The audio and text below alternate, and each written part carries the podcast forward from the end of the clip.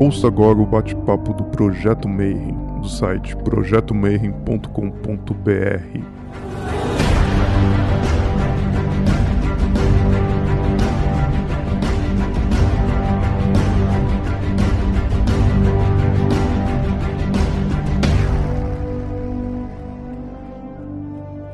Bom dia para quem é de bom dia, boa noite para quem é da boa noite. Boa tarde, se você acabou de receber o aviso aí no YouTube, está vindo assistir mais um bate-papo Mayhem.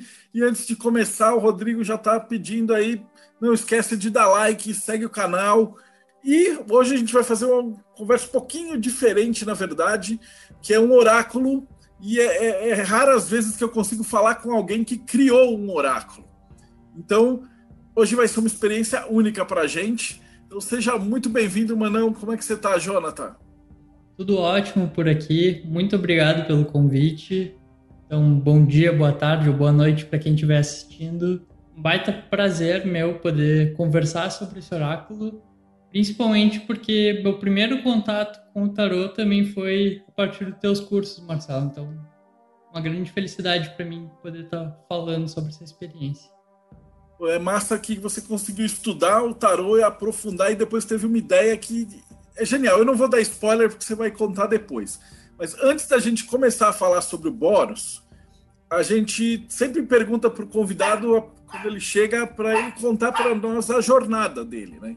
Então, de onde que você começou? Como é que você se interessou pelo ocultismo, hermetismo, começou a estudar? Como é que foi? Eu brinco e falo assim: o que faz uma pessoa normal sair, tava indo na igreja, tudo certinho, aí de repente, depois de 10 anos, tá tipo criando um oráculo? Eu acho que eu devia ter em torno de 16, 17 anos e eu acompanhava o blog do Sedentário Hiperativo e eu encontrei teus posts lá. E quando eu descobri esse mundo do ocultismo, assim, foi como se eu estivesse desventando um mistério da vida que eu não conhecia. Então fiquei muito intrigado, assim, minha cabeça começou a, nossa, eu preciso aprender mais, como é que eu não sabia que existia esse mundo além do mundo comum, né?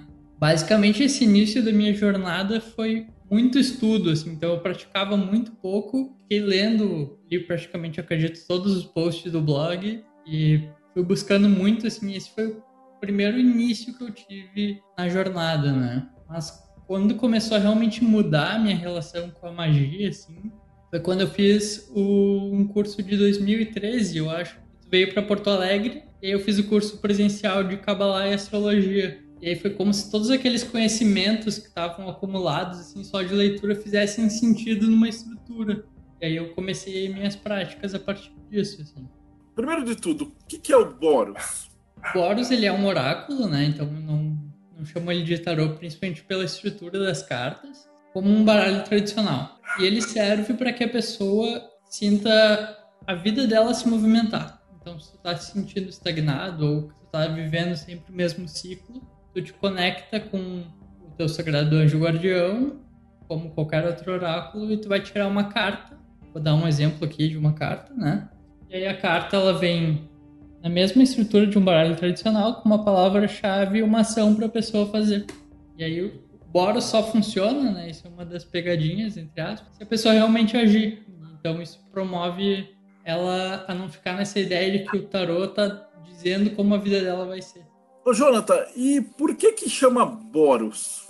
A ideia do nome Boros veio do símbolo do Ouroboros, que ele está de certa forma presente na simbologia do tarô atrás das cartas. Como na simbologia do Ouroboros tem a ideia de um círculo perpétuo, né, onde a cobra, um dragão, morde o próprio rabo, eu me interessei muito porque eu imaginei que isso relaciona às vezes com a sensação que a pessoa tá na própria vida para utilizar o Boros fui ver a etimologia também da palavra, né? Ouroboros vem do grego, aparentemente, e o boros significa devorar. O é a parte da própria cauda. Então, gostei muito da sonoridade e achei que tinha essa questão de quando tu toma a tua primeira ação, né?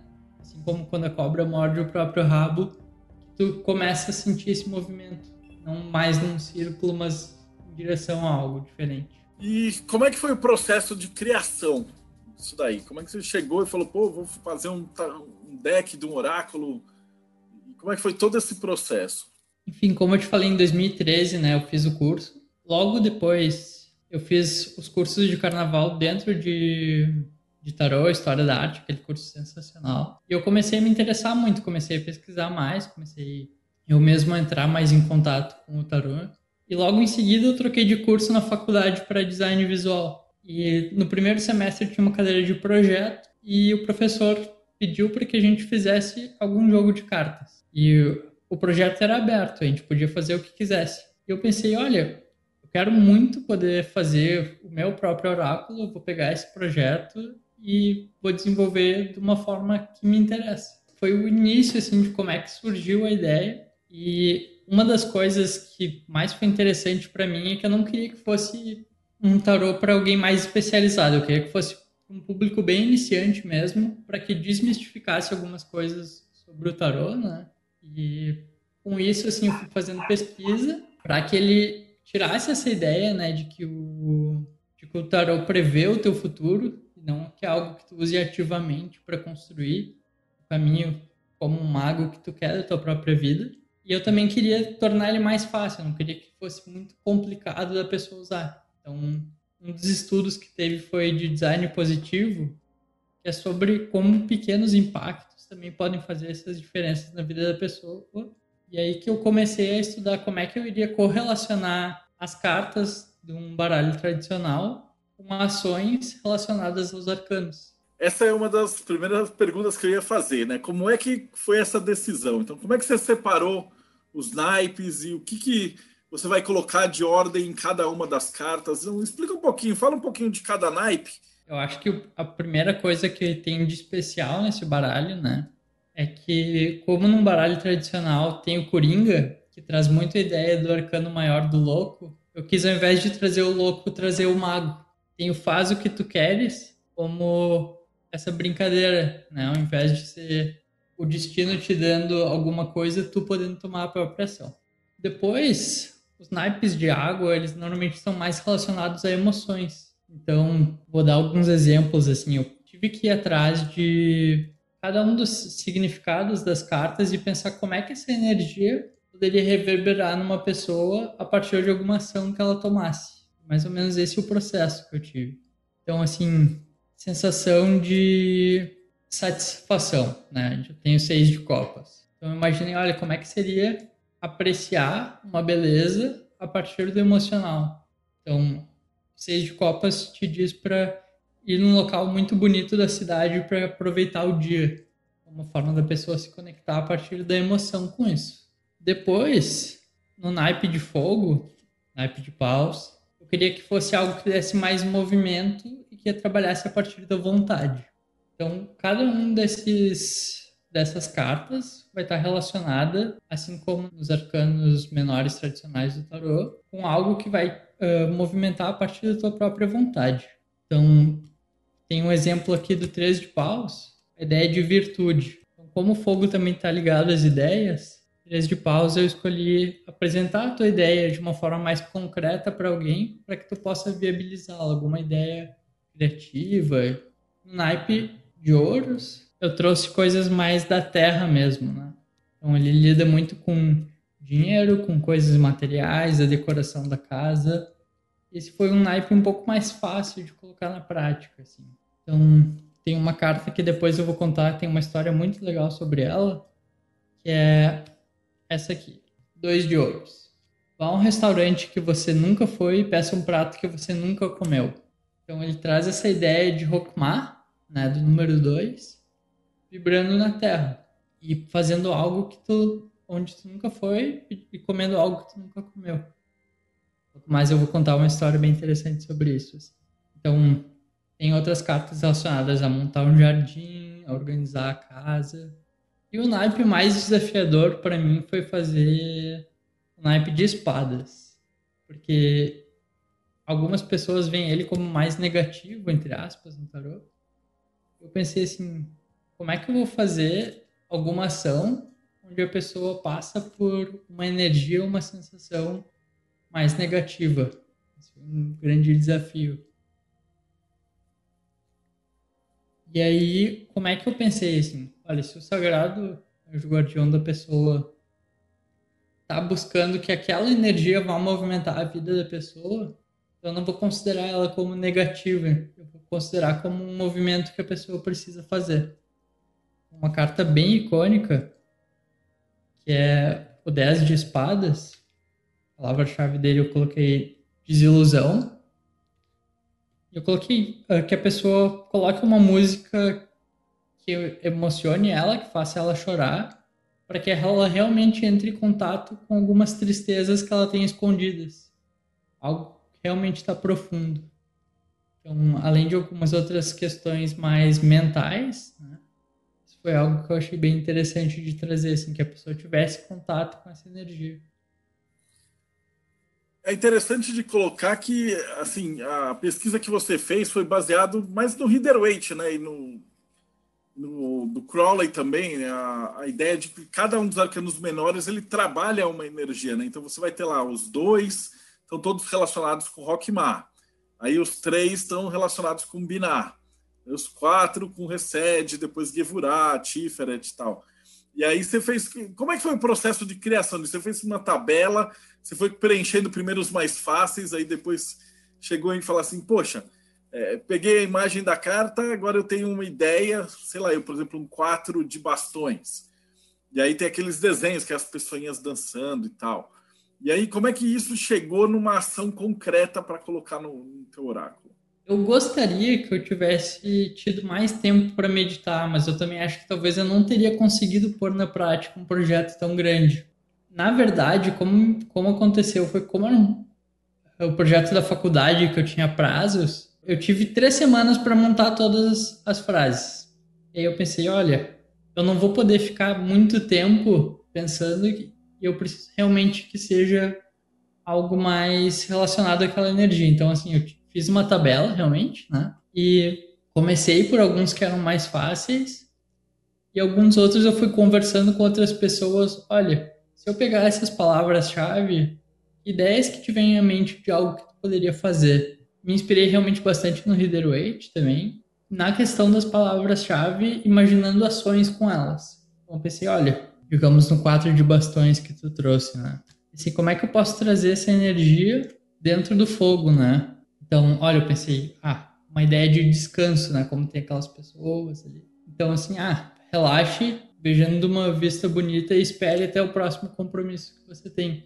Foi uma ideia mais relacionada dentro do estudo de design positivo, fazer pequenas mudanças e que mexam com aquela energia, assim. Não sendo algo muito grande. E como é que a pessoa trabalha com esse oráculo? Qual que é a tua ideia? Uma carta, três cartas, são desafios? Como é que você vê isso não só como um deck de baralho, que era no final o desafio, mas como algo maior? Eu vou até citar aqui como exemplo que o Grola ele fez o All Type Tarot no meio um desafio igual ao seu. Ele estava fazendo o curso de tipografia. Uma das, das, tarefas lá do curso, eles, eles tinham que. Sabe quando você tem que desenhar as figuras com as letras? Você desenha, escreve uma palavra e desenha a pessoinha. E aí ele falou, porra, vou fazer o negócio do tarô. E aí ele pegou o do louco e fez, pá, pá, pá. E aí o, professor olhou e falou assim, você não vai conseguir. Ele ficou putaço. E aí falou, eu vou conseguir. Aí ele fez um tarô inteiro, só baseado no tipo, ah, mano, é, tem que desenvolver isso, e ele foi. Que é o que eu vejo que é mais ou menos a tua ideia, né? Você pegou essa, esse conceito e ele foi tão legal que quando você me mandou o protótipo, eu falei, mano, eu tenho que publicar isso porque é muito massa. E como é que você idealiza ele que uma pessoa vai que está assistindo esse podcast e fala, pô, o que, que eu vou fazer com esse oráculo? Como é que eu uso ele? Acho a coisa mais legal desse oráculo, como ele é feito realmente para ser posto em prática, eu imagino que assim, ó, toda vez que tu faz um compromisso com a tua própria vida, tu tá a partir da tua intenção e a partir de, de algo que enfim veio da tua espiritualidade e tu faz esse compromisso, vai sentir esse movimento acontecendo. Então, assim, como é que eu acho um uso legal desse oráculo, né? A pessoa respira, entra num estado mais relaxado pensa, olha, como é que eu posso colocar movimento na minha vida? E aí ela tira uma carta. Essa é a ideia. E a, aquela carta ela vai se concretizar só quando a pessoa realmente fizer aquela coisa. E aí que ela vai ver o movimento na vida dela a partir de, desses pequenos momentos que o SAG está direcionando ela. É um, desafio do SAG. Perfeito. E acho que eu vou aproveitar esse gancho para contar uma história muito legal que aconteceu, que eu acho que explica como é que isso pode colocar movimento na vida das pessoas, né? Vai fazer quase três anos que eu conheci minha noiva. A gente se conheceu, eu me apaixonei, ela estava namorando, passou um tempo, parou de namorar e a gente teve esse interesse em comum da magia, do ocultismo eu falei do Boros para ela, né? Eu peguei dei de presente, olha, tá aqui o baralho para ti, tu pode utilizar. E ela achou muito legal, sensacional a ideia. E ela retirou uma carta um dia qualquer que dizia para ir no restaurante pedir um prato que tu nunca comeu, aquele que eu trouxe o exemplo aqui. Ela disse: Olha que interessante, me veio essa carta. A gente poderia ir almoçar em tal lugar. Daí a gente foi nesse restaurante indiano, diferente que tem aqui em Porto Alegre. Almoçamos e foi a primeira vez que a gente ficou, foi naquele dia. E eu não tinha tido outra oportunidade de sair a sós com ela. A partir disso a gente hoje noivou, enfim, moramos juntos. Eu vejo assim que foi um movimento que veio nessa direção, que foi muito curioso, né? É um dos pontos que eu acho mais interessantes, que como você está usando ele como oráculo, é baseado no tarô, então você pressupõe-se que quando você vai fazer uma tirada de tarô, você tira e o tarô ele vai te dar aquela energia, né? Ou que é aquela falta daquela energia, aquele o alfabeto que o, a maioria do pessoal que está escutando aqui já conhece o tarô, né? Já, já tirou e já acompanhou outras palestras, né? Você vai ter essa ideia, só que no, no teu conceito você é como se fosse um desafio, né? Você está abrindo um canal para falar assim, eu estou precisando dessa energia e aí, através do SAG, ele vai te dar um desafio. Se você conseguir completar ele, você vai resolver ou trazer para manipular ou, ou, trabalhar aquela energia de uma maneira positiva. Então, no final das contas, é meio que um desafio com um prêmio, né? Exatamente. E onde é que o pessoal consegue encontrar esse baralho, o deck do Boros? Olha, pelo site da editora. O link do que o Jonathan está falando está aqui embaixo na descrição do vídeo. Perfeito. Uh, ali tem como conseguir, é bem tranquilo. E basicamente, assim, tendo o deck, consegue, enfim, tirar as cartas, utilizar desse desafio. E surgiu uma ideia uma vez de fazer um aplicativo para o Boros, mas essa ideia ficou meio guardada, assim, de repente, para um futuro. Ah, o físico ele trabalha mesmo, ele é um deck de desafios mesmo. O pessoal escreveu muito. Quando a gente começou a vender, fizemos financiamento, a galera escrevia para a gente falando assim, pô, é bem legal, porque ele dá uma, um dinamismo, né? Que em vez de você só ficar sentado lá vendo o tarô e olhando as lâminas e tal, você tinha lá um desafio e aí você resolvia esse desafio. Então ele te dava um prêmio. Então, foi uma das coisas mais bacanas, né? E a gente já está quase chegando no final. Eu ia te perguntar também para você deixar um, um conselho para alguém que está começando agora, né? O que queira usar o, Boros. O que, que você falaria para esse pessoal? Olha, eu acredito que na jornada iniciática, né? Todo passo com sabedoria é um passo bem dado. Então, acreditar que olhando para frente, às vezes a gente não consegue se ver no caminho.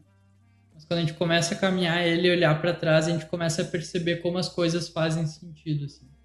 Eu diria confiança e pequenos passos. As coisas vão, vão se desenvolvendo, a pessoa vai estudando, esse conhecimento vai vindo. Oh, fantástico, Jonathan.